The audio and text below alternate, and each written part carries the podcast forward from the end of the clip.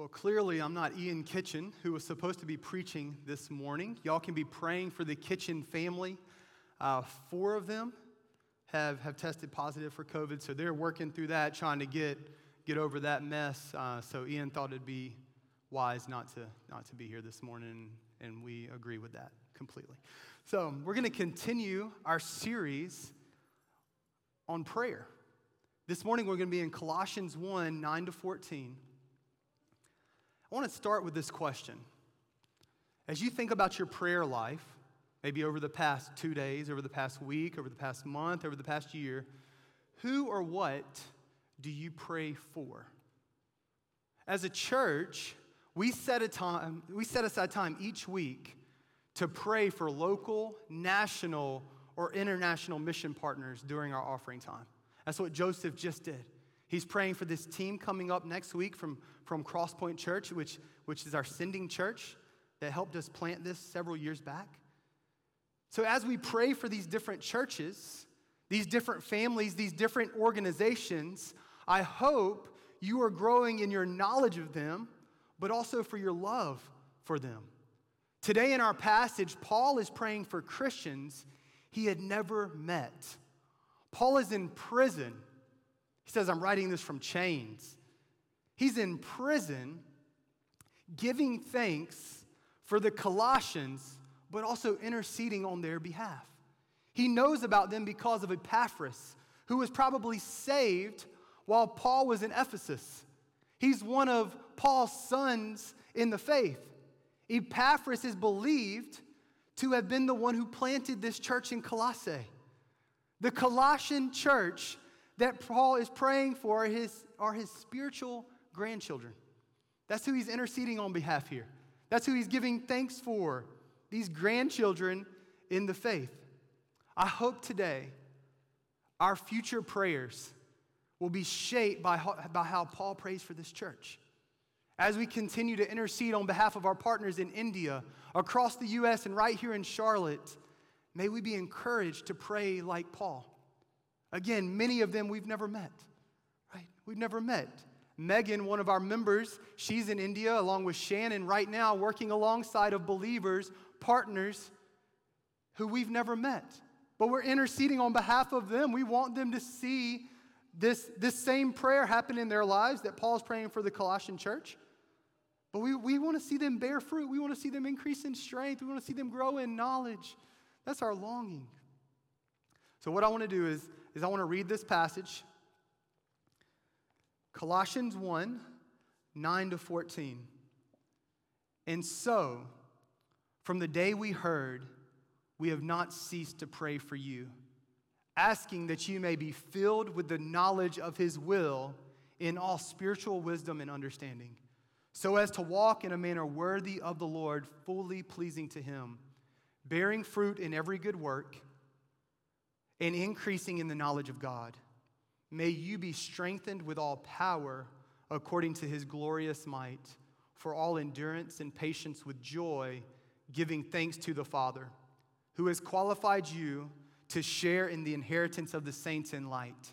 He has delivered us from the domain of darkness and transferred us to the kingdom of his beloved Son, in whom we have redemption, the forgiveness of sins. I want us to be challenged today by this, by this big idea of this text. Pray for others.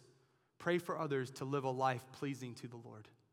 Pray for others to live a life pleasing to the Lord. Let's pray. Our Father in heaven, we come to you now humbled by your word. God, you have, you have given us this inerrant, infallible, sufficient word from Genesis to Revelation. It is God breathed and it is useful for our lives. Father, we pray now that by your Spirit you would give us understanding. Yes, Lord, you would increase our knowledge. You would, you would fill us with the knowledge of your will. But God, that would, that would be transferred into our lives, that we would live lives worthy of you, that we would be fully pleasing to you. God, we pray now. God, teach us. Teach us from your word.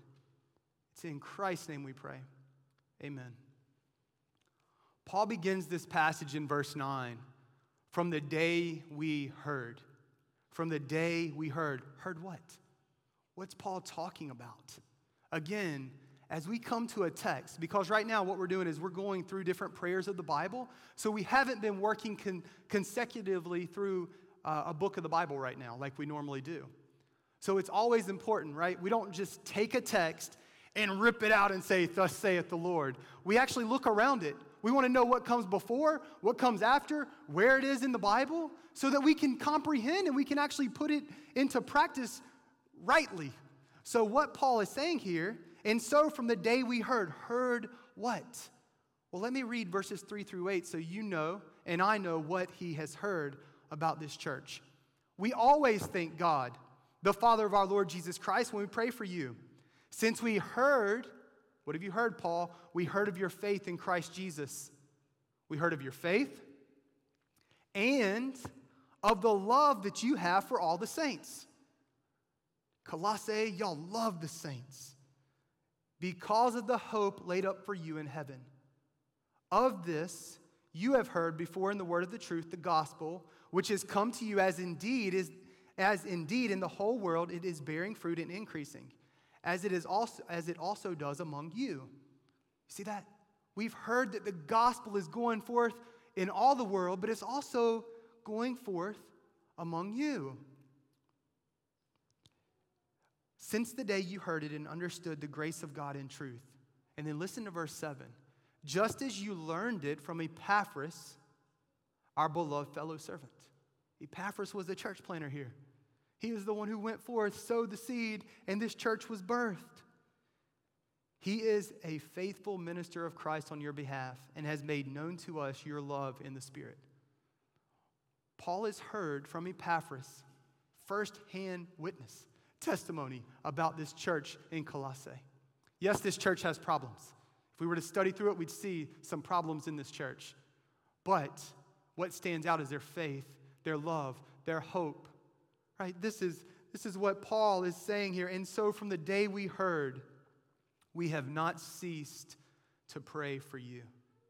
I can imagine Paul, like, I don't know where he kept it, but he just has all of these churches written down, right? Because he says this in a lot of his epistles.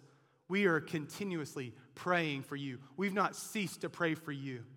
Man, this dude, I don't know if it was daily. I don't know if it was on like Monday, he prayed for all of the churches in Asia Minor. Minor. Tuesday, he prayed for all of the churches in, in, in like Eastern Europe. I, I have no idea. But this man was a prayer warrior. Remember, he is in prison. And he says, Church, I have not ceased to pray for you. And then we get to Paul's primary request. It's really the only request in this passage, and it's in verse 9 asking that you may be filled with the knowledge of his will in all spiritual wisdom and understanding. This is Paul's primary request for this church that they would be filled with the knowledge of his will. Filled with the knowledge of his will. This is the primary request that drives the rest of this prayer till verse 14. Paul desires for these believers to be filled with the knowledge of God's will. This knowledge consists of wisdom and understanding. And he says it's spiritual. The Spirit is the one who does this work by his word. We grow in the knowledge of God's will by being people of the word. This is why our normal diet of preaching at this church is exposition. We go verse by verse through books of the Bible.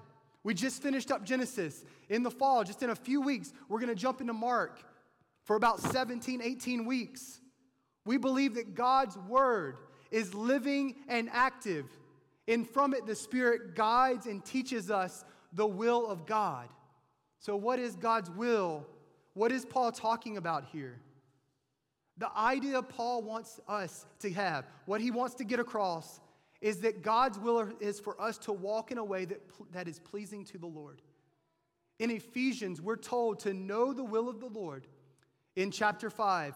And then Paul gives us different situations on how we should live. This is what it looks like to, to love your wife. This is what it looks like to respect your husband. This is what it looks like to parent. This is what it looks like for slaves and masters. This is how we live in a manner worthy. The gospel applied to our life God's word applied to our life is God's will for our life. In 1 Thessalonians, we're told God's will is for us to be sanctified. Later, he writes to be joyful, Pray continually and give thanks, for this is God's will. This knowledge that he's praying for, that we would be filled with the knowledge of God's will, it is not just intellectual knowledge.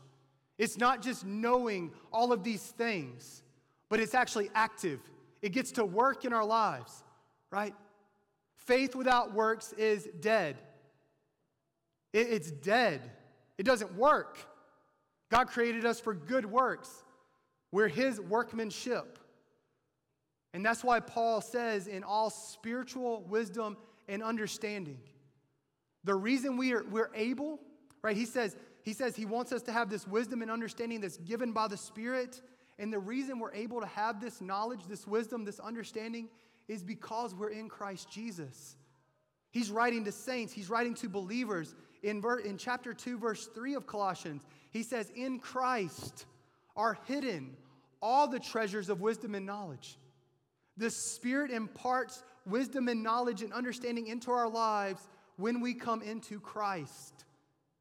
You see, wisdom, this idea of wisdom, is not just knowing.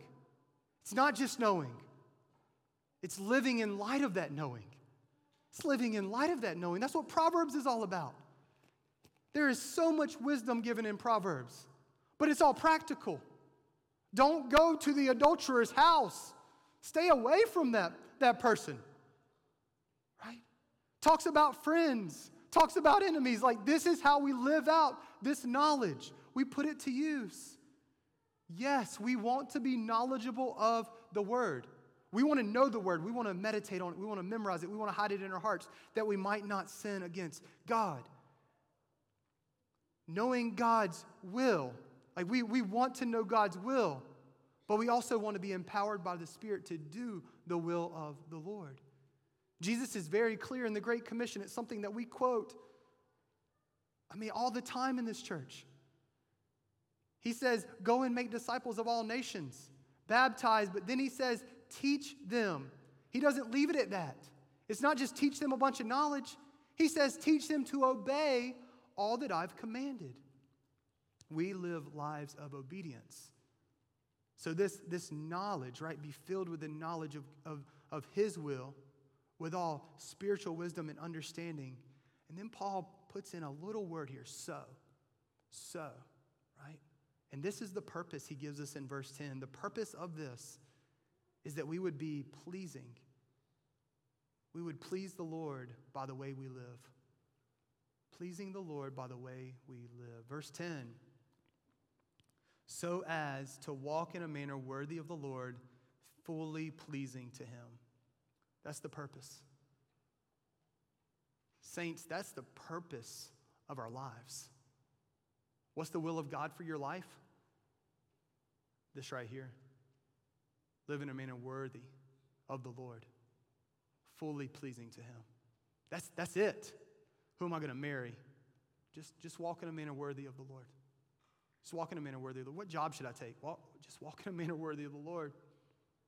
If it's a job that, that isn't exactly the right fit, walk in a manner worthy of the Lord.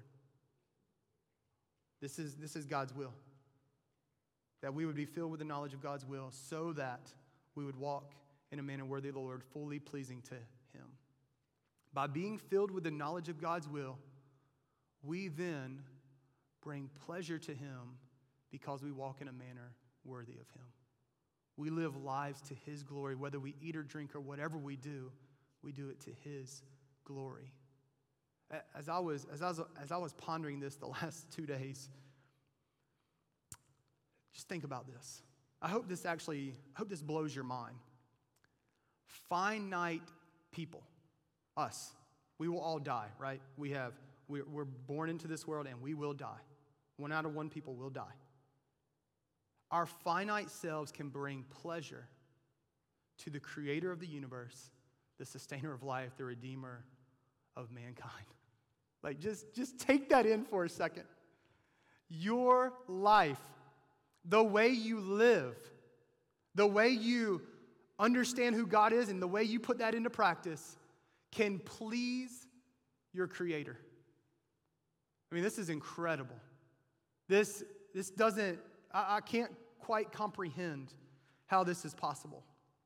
that me, of 7 billion plus on this earth right now, billions more that have lived before and billions more that will live after, bring pleasure to the God who spoke and bring, brought all things into being. Fully pleasing to Him, to the Lord. As we walk in obedience to His word, we bring pleasure to our God. So, just a few questions. Do you live your life in a manner worthy of the Lord? From when you get up in the morning to when you go to work to how you speak to people? How much of our lives are spent on trivial things that will soon pass away? Just think about that. How much time this past week did you spend watching Netflix or Amazon Prime or Disney Plus? Right? Like, just think about these things. Like, they're, they're not bad things, but they can be time consuming things that have no kingdom worth whatsoever. Many times we choose to please ourselves instead of pleasing God. Our lives, we're told in Romans 12, are not to be conformed to this world, but they're to be transformed by the renewing of our mind. We're to look more like Jesus each and every day. Here are a few more questions from one commentator. What would Jesus have me do?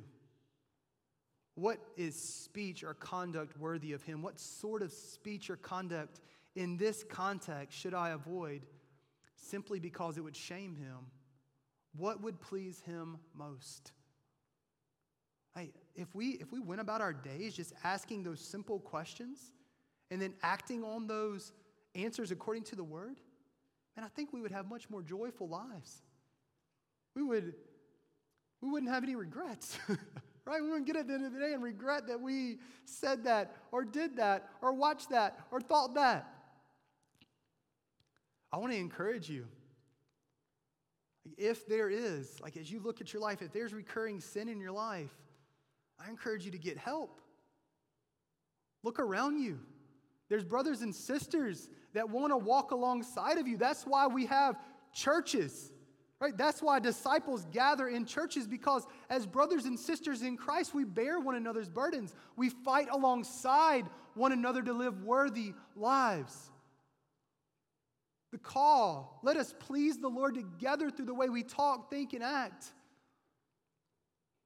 Paul continues with giving us four characteristics of a life that is pleasing to the Lord. Right? The purpose of this, this prayer, is that we would please the Lord. So, Paul, what does that look like? Four characteristics from 10 to 12. First, we would bear fruit. So, as to walk in a manner worthy of the Lord, fully pleasing Him, bearing fruit in every good work. Paul has already thanked God for the gospel bearing fruit in the world and in Colossae. He says here that in every good work we bear fruit. As we live lives pleasing to the Lord, we will bear fruit. Jesus tells us in, in, in John 15 that if we abide in Him, right, if we stay connected to the vine, we will bear fruit.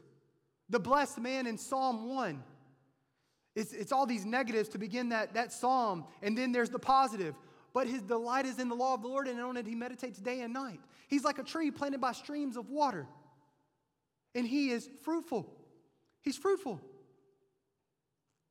He bears good fruit. When we share the gospel, when we serve our community, when we love others, we bear good fruit. That's what Paul says is, is pleasing to the Lord. We bear good fruit. Second, we increase in knowledge. We increase in the knowledge of God. We are on a journey. We will never exhaust what we can learn about God. We increase in knowledge as we read the word, as we meet with one another, as we walk in obedience. This idea is, is easily grasped in our, in our society, right? We get this. From five year, from five year old to 22 year old, right? We're expected to increase in knowledge in school. We go to kindergarten, first, second, third, all the way up to if you get an undergrad degree. Some of us in here probably were in school till we're 26, 27 years old, right? We got masters, then doctorates. Like, this is what we do. We understand an increase in knowledge. At your job, you have trainings that hopefully increase your knowledge about that job. We have equip classes starting, starting next month that we want to see our knowledge increase about who God is and what He's done. The purpose of knowledge is to put it into practice that we may live worthy lives, fully pleasing to God. Third, he says, be strengthened. May you be strengthened with all power according to his glorious might for all endurance and patience. Be strengthened. This is another characteristic of a life that pleases the Lord. God is the one who strengthens us. He does this by his glorious might. The purpose of us being strengthened is for endurance and patience. One paraphrase of this verse is strengthened by God with the greatest strength imaginable. Right? Be that's what it says. Be strengthened with all power according to his glorious might. So the the creator of the universe, the glorious God who spoke all things into being, Paul here is saying, be strengthened by his glorious might. The God who raised Jesus from the dead now strengthens us by his glorious might. Endurance and patience. That's what comes out as we're strengthened for all endurance and patience. These are not easily attained. Listen to D.A. Carson. He says this expression suggests both the kind of stamina that gets under a burden and carries it with enduring fortitude, right? You think about a, you know, several hundred pound boulder on your back, like lift it up, and it takes fortitude, endurance to carry it. And the kind of stamina that knows how to possess its soul in patience.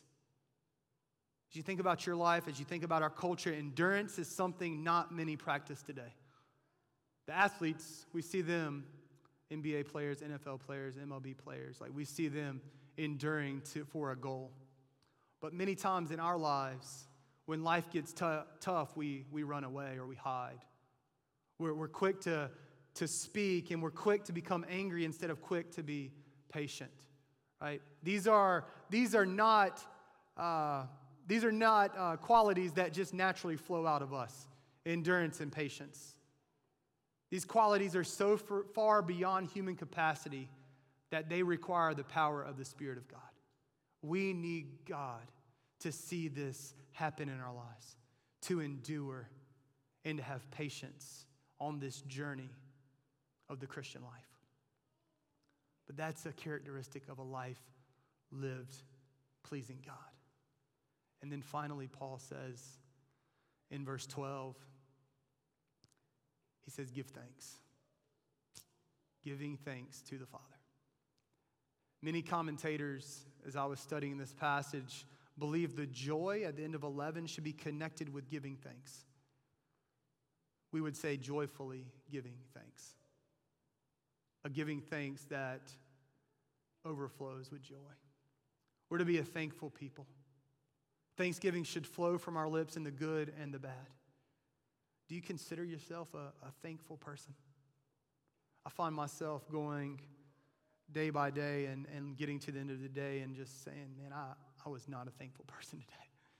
I was not thankful. You know, our regular rhythms in prayer should invite us being a, thank, a thankful person, right? From, from breakfast, lunch, and dinner, we pray before our meals and we give thanks for God for providing. Uh, in the evenings, maybe we pray and we give God thanks for sustaining us through the day. Maybe in the morning you pray and you give thanks to God for sustaining you through the night, right? We give thanks to God through trials and tribulations. We give thanks to God for, for persecution and affliction. We give thanks to God when there's joy in our lives and when there's mourning. Paul says, Give thanks to the Father. Giving thanks brings pleasure to our God.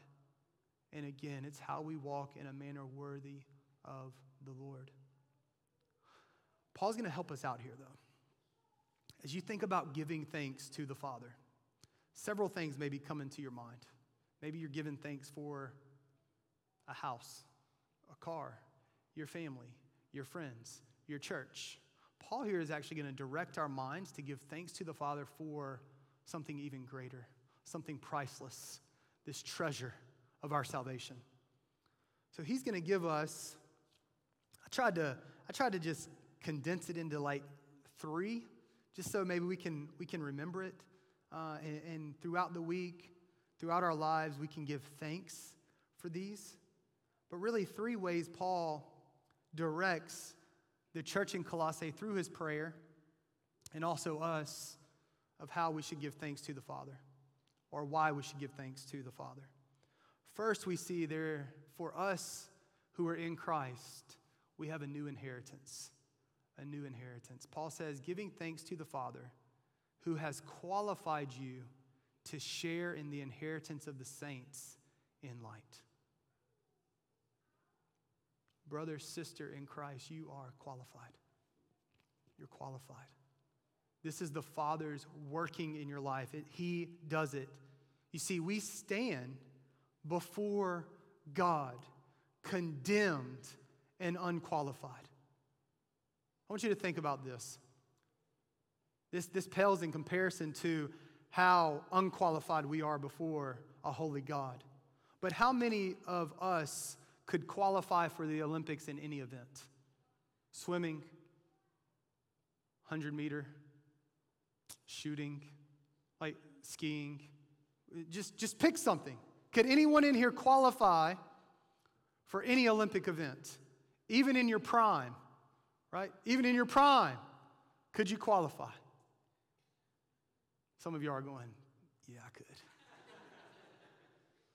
yep, I could be, I could have made the dream team.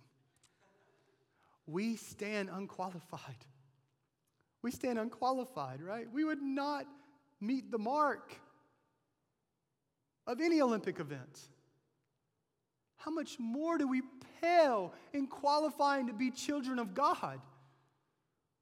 Our sin is missing the mark. We're unqualified and we're actually disqualified. From birth, we're disqualified. We're born sinners. We're born sinners, and, and our sin demands punishment.